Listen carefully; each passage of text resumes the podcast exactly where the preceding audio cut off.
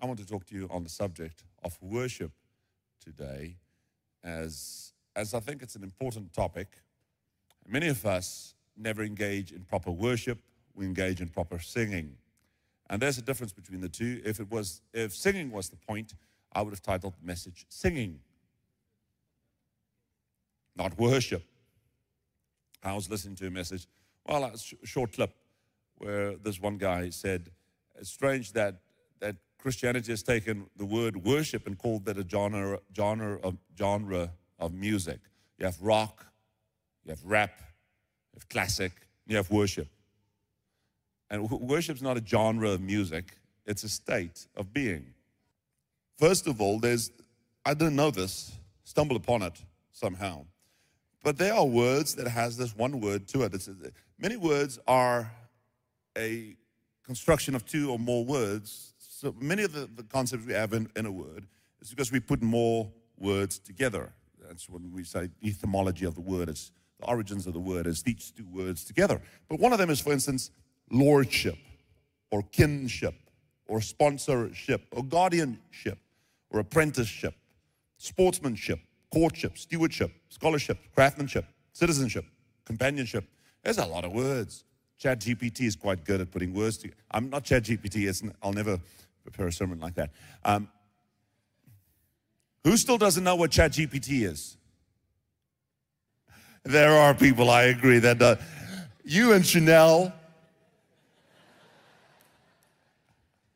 We were away. I'm, I'm going to take my time. We were away on our, I want to call it honeymoon. It was we married 19 years anniversary, and we were talking about, and I said, we're one, you know that. So it's not your money or my money, it's our money. And at one point she said to me, I want a laptop. I said to her, We have a laptop.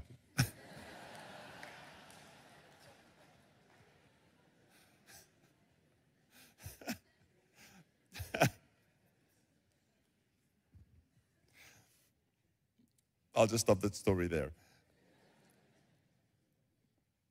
But there are, there are so many words that has this one part to it ship, partnership, leadership, friendship, relationship, and also worship. So, what does that mean? Worship means it's, it's a construction of two words, which is worth and ship. That ship is the same ship that's in all these other words. And it's not a boat. It's not worth boat. That doesn't make any sense. So the worth part means a condition of being, a state of being. So when you're in a relationship, it's a state of being in that fellowship, in that relationship, in that mix with that person. When you are in a friendship, it's a state of being friends. Does that make, make sense? It's a state of being. It's a condition of being. So when we say we are worshiping, it's a state of considering something worth it, that the act of being worth something, a state of considering something being worth it. Does that make sense? The condition of being worthy.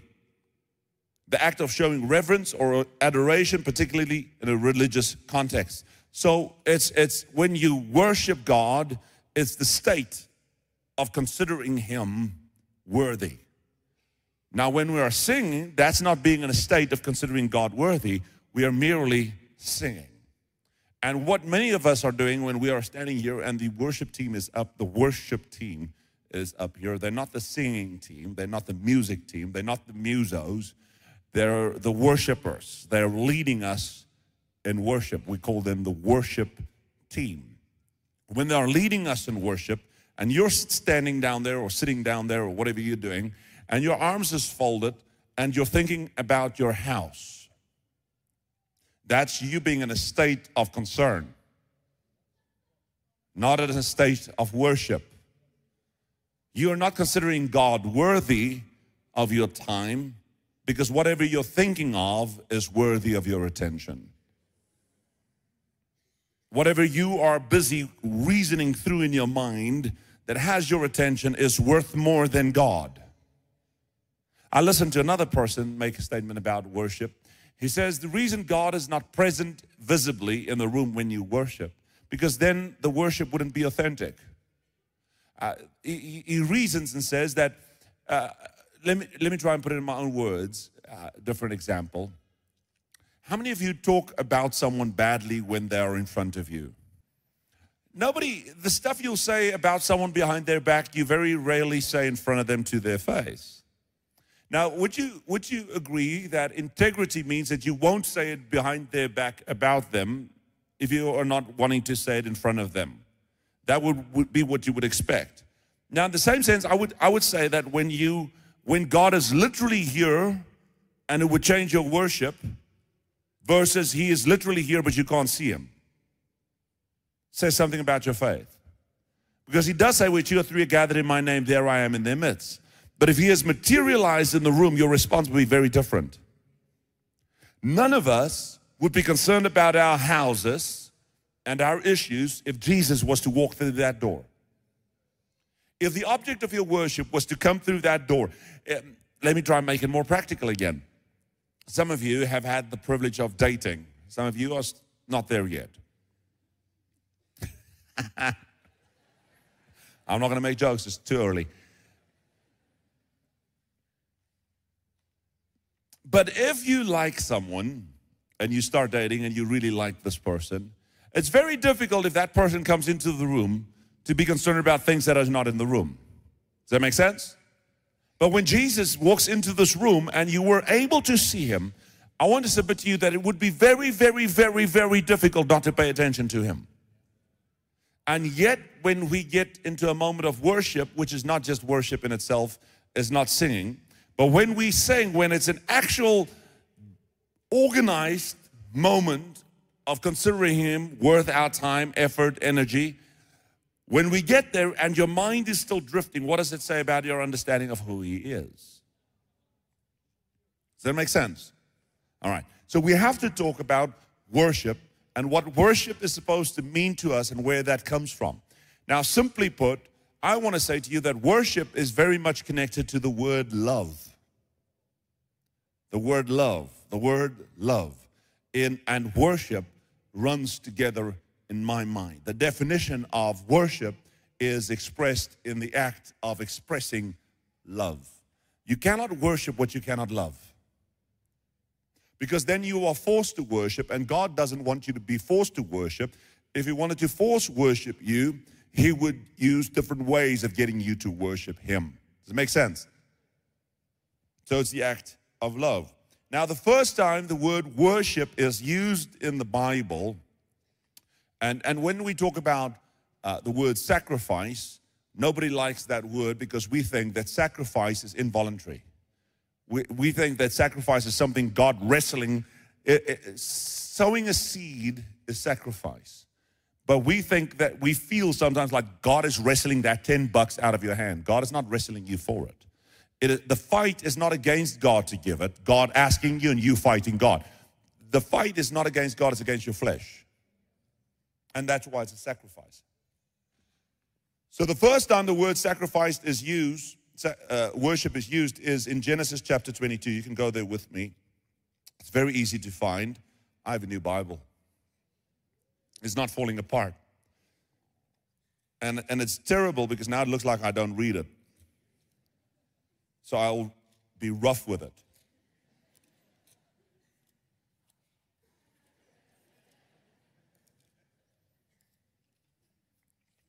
I'll hand it to my daughter later today just to make notes in it and stuff so it looks used. Now it came to pass, Genesis chapter 22. This is the first time in the Bible that the word worship was used. It's not used in the word singing, it was used the word, they didn't go up the mountain to go sing, they went up the mountain to go worship. Now it came to pass after these things that God tested Abraham and said to him, Abraham, and he said, Here I am. He said, Take your son, your only son, Isaac, whom you love. So your worship and love is in the same story. Your son, whom you love. And go to the land of Moriah and offer him there as a burnt offering on one of the mountains of which I shall tell you. Offer him as a burnt offering.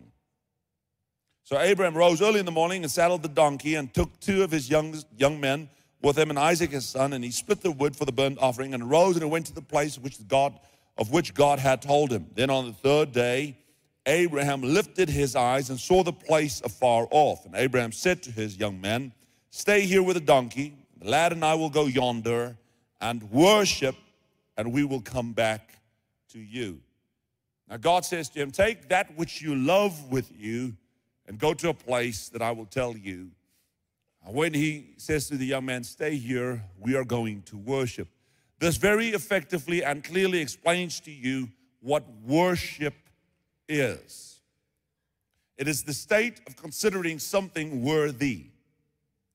Now, if you consider God worthy, if, if God is worthy, at what point is he worth less? Because whatever you consider more than God is worth more than God. So God is whatever robs you of ascribing to God his worth makes that worth more than God. Does that make sense? He says, I will go worship. Take your son. So Abraham, his entire life, was waiting for this promise. God said, I'm taking you to the promised land. Uh, I'm going to give you a land which your children will inherit, make your inheritance greater than the sands of the sea. All of this. And his entire life, he was waiting for the manifestation of this promise. And all of this waiting culminates in his son, Isaac. Isaac is the manifestation of this promise his entire life waiting for this thing. His wife, 99 years old, it's a miracle by any measure. She gives birth to Isaac. Isaac is born. God says, This one that you love, this is the price. This, this that you love. God doesn't ask him for that which he doesn't love, for that which he didn't wait for, that which doesn't cost him anything. He asks him for that which he loves because that's the price at which most of us fails in our worship. I want to say, I, I'm going to try my very best to get this out of me. When we struggle to merely worship when there's no cost, how will you worship Him when there is a cost? The reason our decision making part of our lives is in such turmoil when it comes to God. The reason we have no obedience and discipline in our service to God is because even where it costs us nothing, we're not disciplined. Because worshiping here is absolutely free. There is no cost to singing a worship song to God. But this will mean very little if in real life outside these four walls, when you where the tire hits the tar, where your career is at stake, your relationships at stake, if there's no sacrifice there to know him, your singing here is sometimes clinging cymbals. God says to him, his entire life, this, this manifests in his son Isaac. God says to him, Take your son Isaac, the one whom you love, and sacrifice him. And when he takes him, he doesn't tell his servants, I'm going to sacrifice. He says to them, I'm going to worship. What he is, let me translate it to you. I'm going to tell God that he is worth more than this promise. When God asks you for something, he's asking you, who do you consider worthy? And many of us fail at considering God more. We, we, we cut down on our time with God so that we have more time with our children. Yet God is worth more. I'm not saying neglect your children, but I'm saying if sports days consistently take God's time, that's a problem. When your career consistently takes God's time, it's because you consider your career worthy of your time, not God. And there are many things that cuts into our relationship with God. I'm not saying become a monk because God has not called any one of us monks and said to us, go sit under a tree and meditate and free yourself of the, the cares of this world. And so until you reach euphoria, he, he doesn't expect that all of, of us. He, in fact, expects all of us to work and be successful at all we do and still consider him worth it and worth more than that. So when he, when he takes his son Isaac, he is walking down and he is saying to his servants, and if you break the word down, he says, You wait here, we are going to get into a state of where he is worth more than this. It's an exchange of something, the word love. What I love is less than my love for him.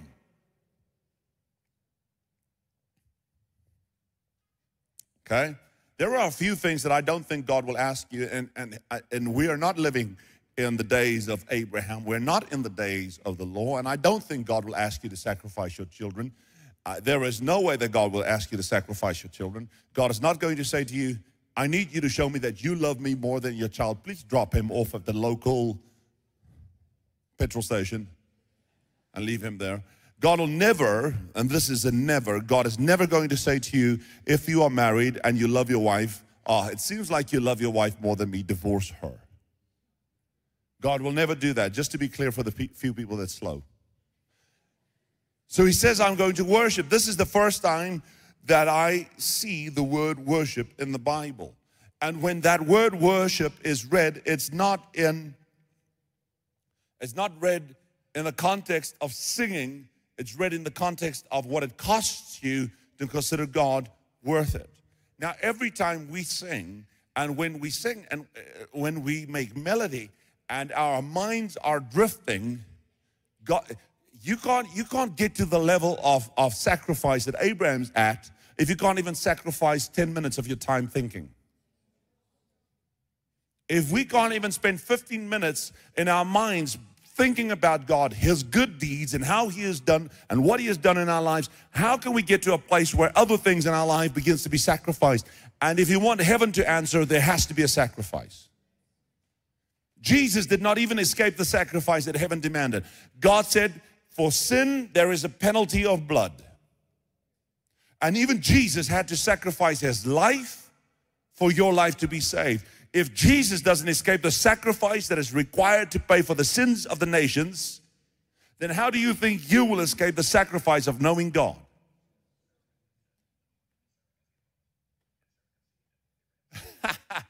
they have dictate uh, their Bible is reading aloud up in here. That's funny. Give me my phone. I've got scripture on there that I wanted to read to you. I don't know if I have it open here. Now, he says in 1 Peter 4 8, he says, above all, love each other deeply. Above all things, love each other deeply. In Ephesians, he says, be completely humble and gentle, patient, bearing with one another in love. We have to bear with one another in love. He, there's another verse that's not in my list here, but he says, By this they will know that you are my disciples, by the way that you love one another. By the way that you love one another, they will know that you are my disciples. He says in, in um, 1 Corinthians 13, he says, Love is patient, love is kind, love does not envy. It goes through the whole list about the description of love. But to most of us, we don't read that often because it's boring. It says in 1 Corinthians 13, now these three, three things remain faith, hope, and love. Faith, hope, and love. But the greatest of these is love. Song of Solomon says, I am my beloved's, and my beloved is mine. He's talking about, uh, Song of Solomon is talking about boyfriend and girlfriend, about spousal re- relationship. But it's also talking about God, who is our beloved, and we are His. We are loved by God, and God loves us. I think the scripture was read last week, I'm not sure, but uh, he first loved us, and now we love him. He, the Bible talks about love. Do you know that the Bible says that? Let me see if I can read that to you. In Song of Solomon again, it says, I have found the one whom my soul loves. So we have, and, and first John 4 says, so we have come to know and believe that God is, God has for, that, that God has, we have come to know and to believe that God has for us. God is love, and whatever whoever abides in love abides in God, and God abides in him. God is love. Romans 12 says, above all things, have intense and unfailing love for one another. Proverbs 3 3 says, Love, let love and faithfulness never leave you. Bind them around your neck, write them on the tablets of your heart. God is love. Now, here's how it gets connected. In John 3 16, he says, For God so loved the world. God so loved the world that he gave his only begotten Son.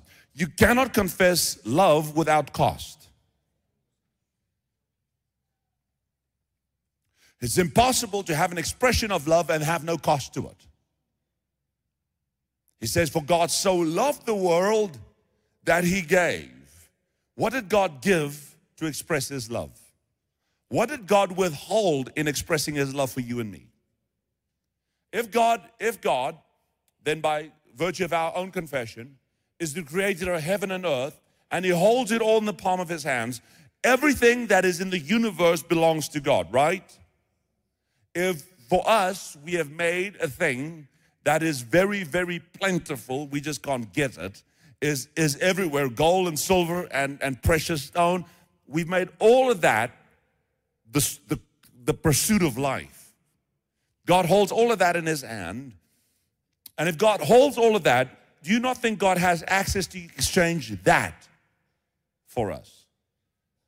But God doesn't exchange gold, He doesn't exchange jewelry, He doesn't exchange uh, oil, He doesn't exchange land. He doesn't say, okay, I'll give you an island if you give me that person. He, he doesn't exchange a, a, a planet, solar system. He has all of that. Uh, everything created by God what is, what do you think, everything created by God, what do you think has the most value? God says, there is nothing that I will put at the level of my love for you. Because anything God gives determines that that is the price.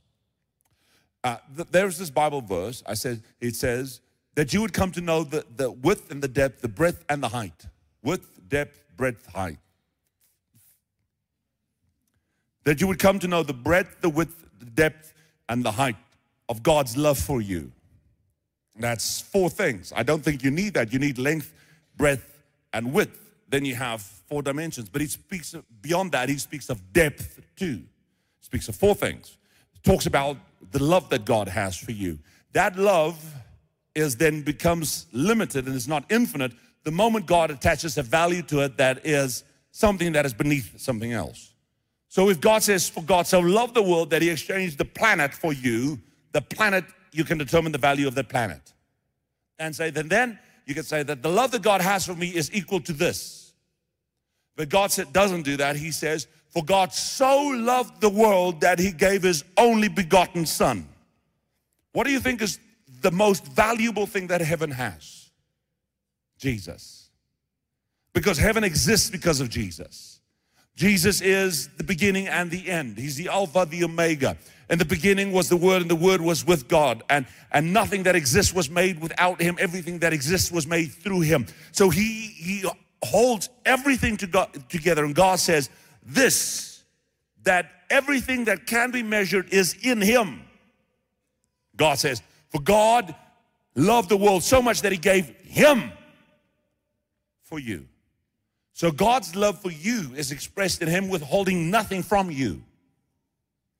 That there was no price that He would not pay, and the only, the highest price that could be paid is Himself. This is the measure with which God loved you. We come into a service like this and we worship, but we don't worship, we sing. And when we sing, we don't even think what we sing.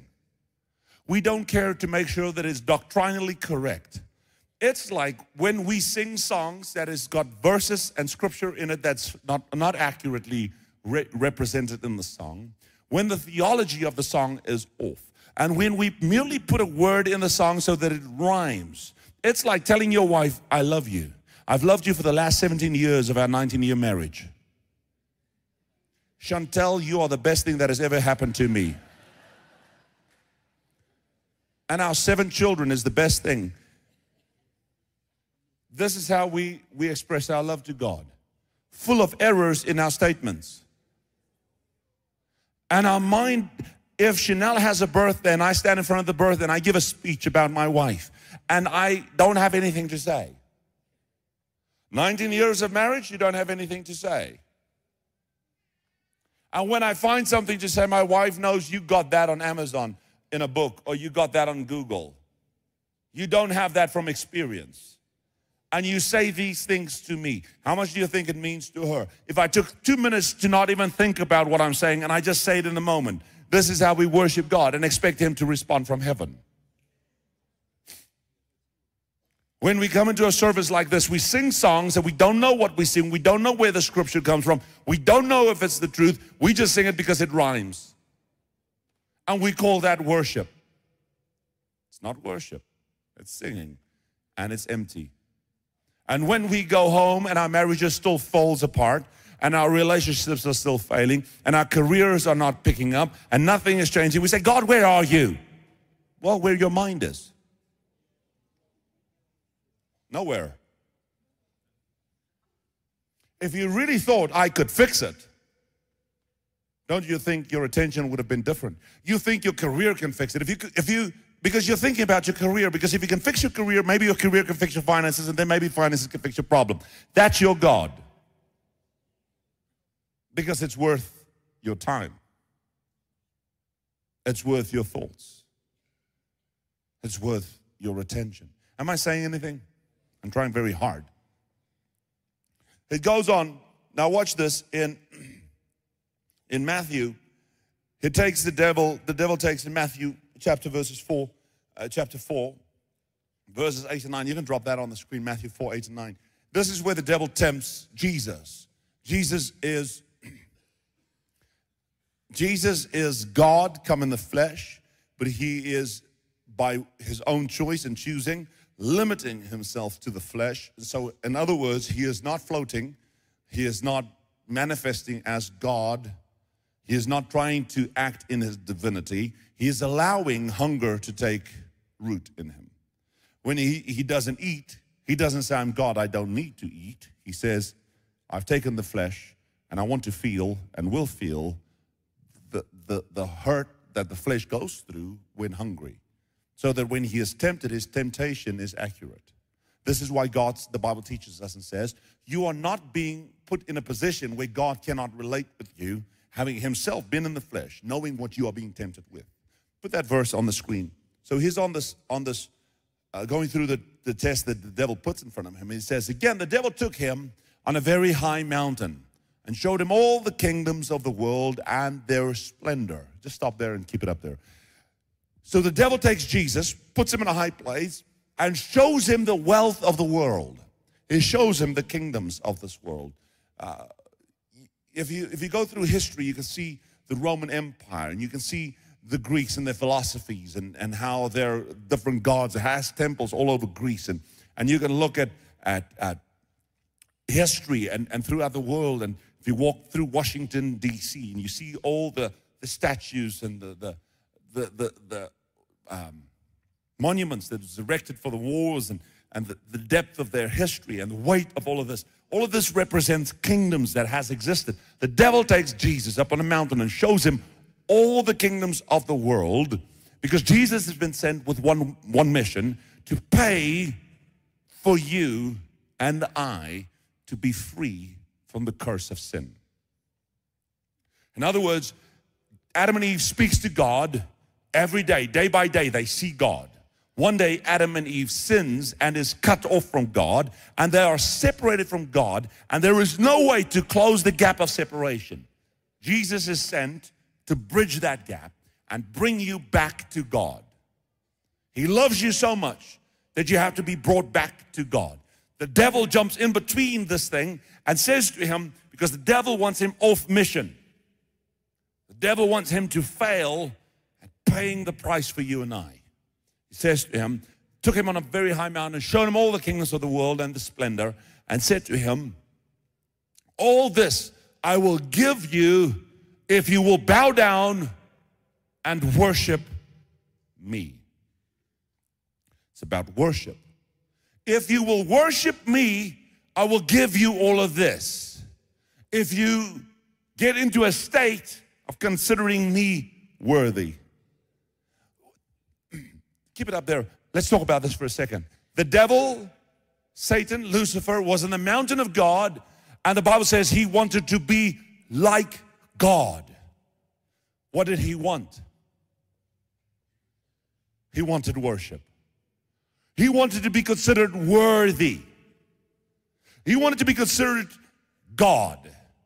He, want, he, he went up the mountain and he said, I shall be like the most, the most high. Not high, the most high. I want to be first. So he takes Jesus, who is the preeminent one in heaven. He says to him, if you, if you who are the most high, I mean, if you're the most high, I can't be unless you acknowledge me higher. You, are you, are you tracking with me? So if Jesus was to exchange his state and make it less than Satan, saying, I'll accept that. So he's negotiating. You following? Is this interesting enough? He's negotiating. He's saying, listen, I'm on mission to bring them back to God. But if, if, if what is the cost of Chanel and Rico and Willem and all of the people sitting here and across the face of this planet. What is the cost at which I will say, I will exchange them for that? For love. And he says, I'll give you all these kingdoms if you were to worship me. Because if Jesus at that moment says, I'll take the kingdoms and worship you, he would have the kingdoms but still be less than Satan.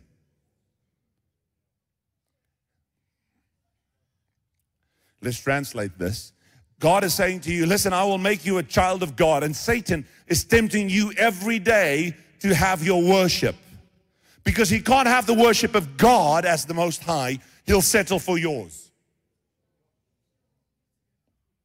He'll settle for your worship. And you say, I don't worship the devil. Yet when you're supposed to worship God, you're thinking about your problems. He is the Most High, but he doesn't have the answer my career does.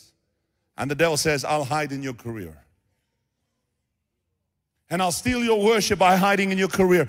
I'll hide in your relationship and steal God's worship by hiding in your relationships.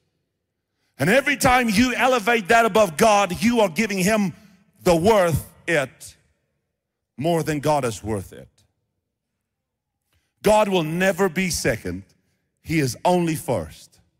And He is worshiped first. And at the drop of a hat, when God says respond, you don't negotiate with God. You turn left and you turn right, even if it hurts the flesh. And you say, God, even if it hurts the flesh, it is worth it because you are worth the cost of the flesh.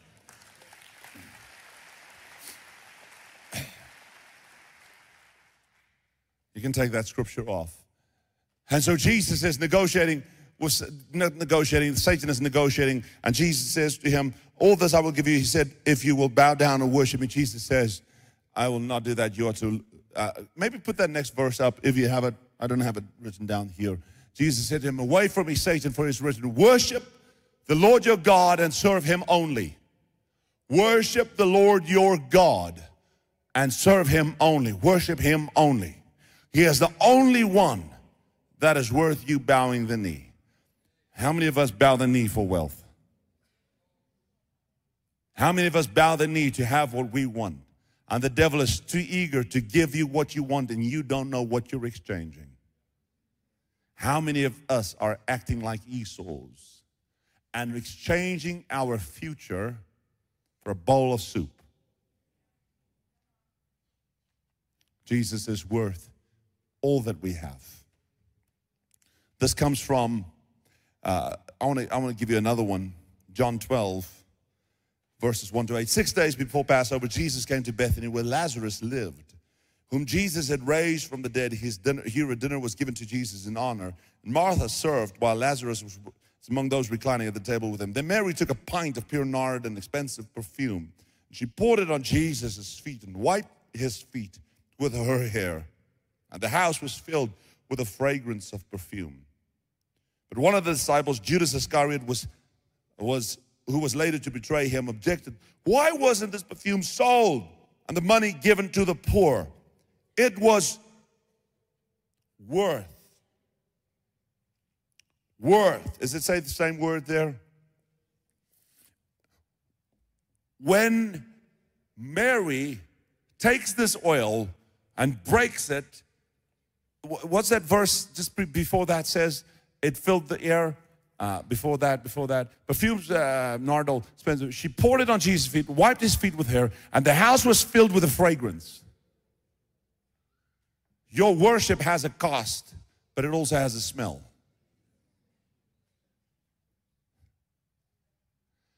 She she she breaks something. Your singing costs you nothing, and you don't even we not you, us. We don't even do that well. But her worship cost her something. It cost her something, but there was a smell. And we wonder why, when we worship, nothing happens. Because is it, is it even worship when there's no cost? Is it even worship when we don't know what we're singing? Does it mean anything to Chanel when I look at her and go like Chantel? You're worshiping God, but you don't know Him. You're worshiping God, but you don't trust Him. You're worshiping God, but you don't believe Him. You're worshiping Him, but you don't know His word that reveals Him. You worship Him, but you don't, you show up for one Sunday service every now and then when it suits you. And we call it worship. He is so worthy, worthy of one Sunday a month. That's why He doesn't answer. Is He worth it? And Judas, go to that verse.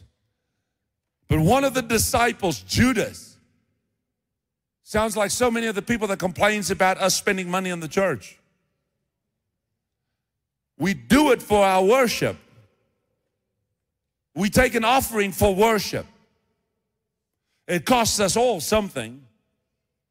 No, that should have been spent differently. Who would later betray him objected, why wasn't this perfume sold?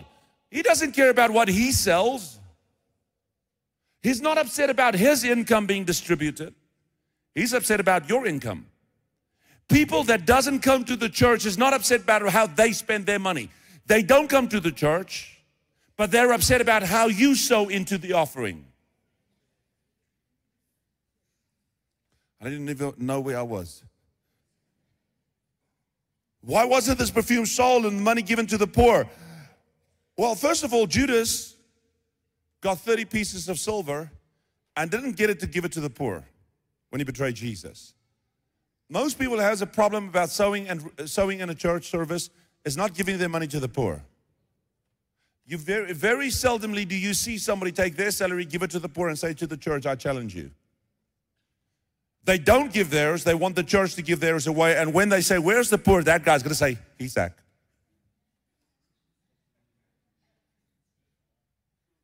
That's the problem with it. Judas never gave his away. Sold and given to the poor. It's worth a year's worth of wages. He was upset. A year's worth of wages. He did not not say this because he cared about the poor, but because he was a thief, a keeper of the money bag. He used to help himself to what was put in it. And leave her alone, Jesus replied. It was intended that she should have this perfume for this day for my burial. You will always have the poor with you, but you will not always have me. Her worship cost her something. It's worship. It is well recognized that this was an act of worship. Her worship cost her a year's worth of wages. She said to Jesus, when challenged in her inside, What is worth more to you? And I'm not saying to you, give your house away, people throw in stuff into the offering basket. It's very difficult to sell a ring. It's very difficult to sell a necklace. And I understand when you do that as a sacrifice, saying, This thing bound me, I'm going to throw it away. That's fine. But we, we don't have a smelter. We can't melt. What do you call it in English? Is it called a smelter? What is it called in English? A furnace. Uh, it's called a smelter. Who agrees it's called a smelter? I was right.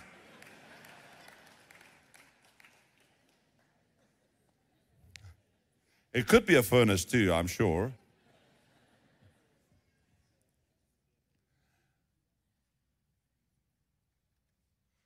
So God is not saying to you, if you can't give your watch away, you don't love me. That's not what he's saying. But but there is a cost to most of us, and I don't think God is in the petty things. He's in the real things, but it's in the small things it begins because if you can't even do it in the small things, how will you do it in the big things? How will you do it in the big things? And life is full of challenges where God is come is to be put first. Can you walk away from many things in your life? God is not in. And and it's a year's worth of wages for her to have something in the, in the room that smelled like something, the only thing that put the smell there, that put a smell there beyond the presence of the disciples, that out, let me say, it outsmelled them. The cost was higher. When you have a, a sacrificial lifestyle, when you sing, there's something in your song. Let me make it more practical. Have you been in a service where the worship team, nothing against them, they not, have normal lives. They have ups and downs. They have personalities and personal problems. They have debt to pay. They have marriages to finance. They want to have children. Some of them have puppies. But have you ever been in a worship service where we sing and we all know we're just singing? There's nothing. You been? And then sometimes when we worship, then just sometimes in corporate worship, one of the worship leaders would begin to sing, and just something changes in the whole room. You can, you can sense a shift in the room. That's worship. When something shifts, when something begins to change, when there's value in what is given. This is the responsibility of the worship team. The worship team is not supposed to desire to be known because there's no worship if it's about you. It's about Jesus. When our worship is sent up, when we worship, when we lift up Jesus, He will draw all men unto Him. Maybe that's the reason the churches are empty because it's not about Him. When we count Him worthy of the, our, our attention, He'll begin draw, to draw people to Him when we worship and not sing, when we say that this is what you'll do, and we believe it, there should be nothing in our lives that would take that away. At what cost would we exchange God? I'll read you the last scripture, Song of Solomon's. You can put that up there. Song of Solomon's. This is where the whole thing started. Song of Solomon's, chapter number eight. It says, Place me like a seal over your heart, like a seal over your arm. For love is as strong as death is jealousy, unyielding as the grave. It burns like a blazing fire, like a mighty flame. Many waters cannot quench love, rivers cannot sweep it away. If one were to give all the wealth of one's house for love, it would be utterly scorned. That last verse. If one were to give all the wealth of one's house for love, it would be utterly scorned. It's saying that if you put a price on love, that love would be scorned. There is nothing. If I say that Chanel is my wife, it says, Love your wife as Christ loved the church, which is a crucified love. It it's, it's means you die, husbands. Wives, you have to merely submit. Husbands has to die. So stop complaining about your submission. We're dead. When you measure the two, you're still alive. Might be uncomfortable, Maar jullie hebben nog? Okay? Ons is dude. I want to go do this. No, you can't. You just do it.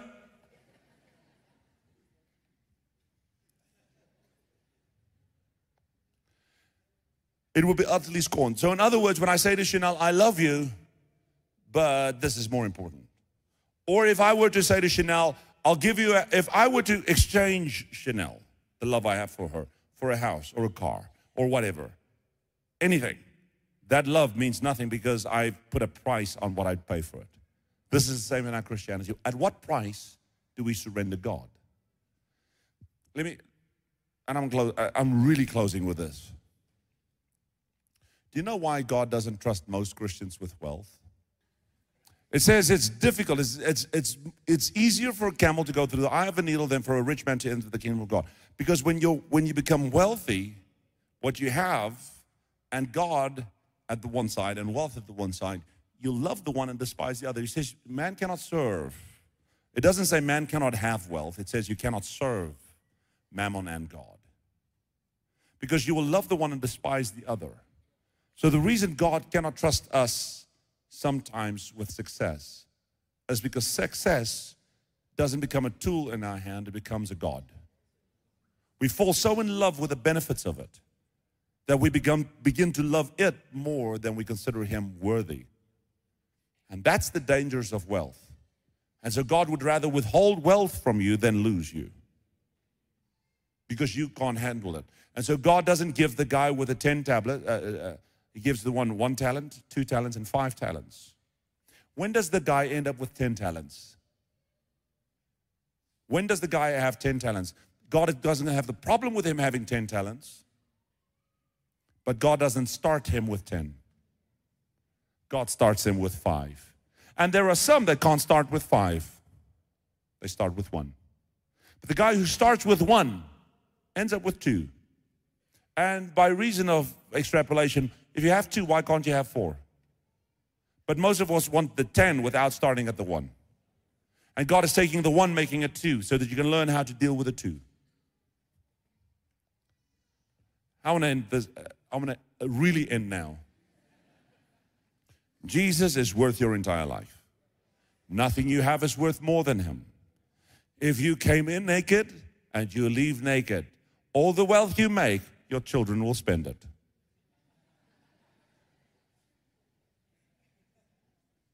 The only difference between you and them is they'll be on ski trips.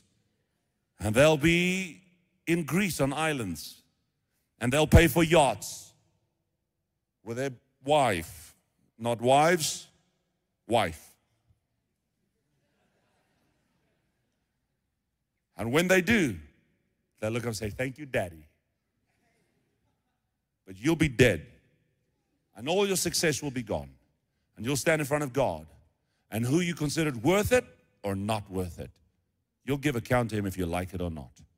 And you'll explain why you thought he wasn't worth it. Make sense? Let's pray. Father, I pray. Our worship shouldn't be singing, it should be worth something. It cannot be worth something if it doesn't cost us anything. If our relationships are more valuable than you, is it even worth singing. Help us figure this thing out. Come, Holy Spirit, help us figure it out. Help us figure out. Holy Spirit, help us. You are our teacher.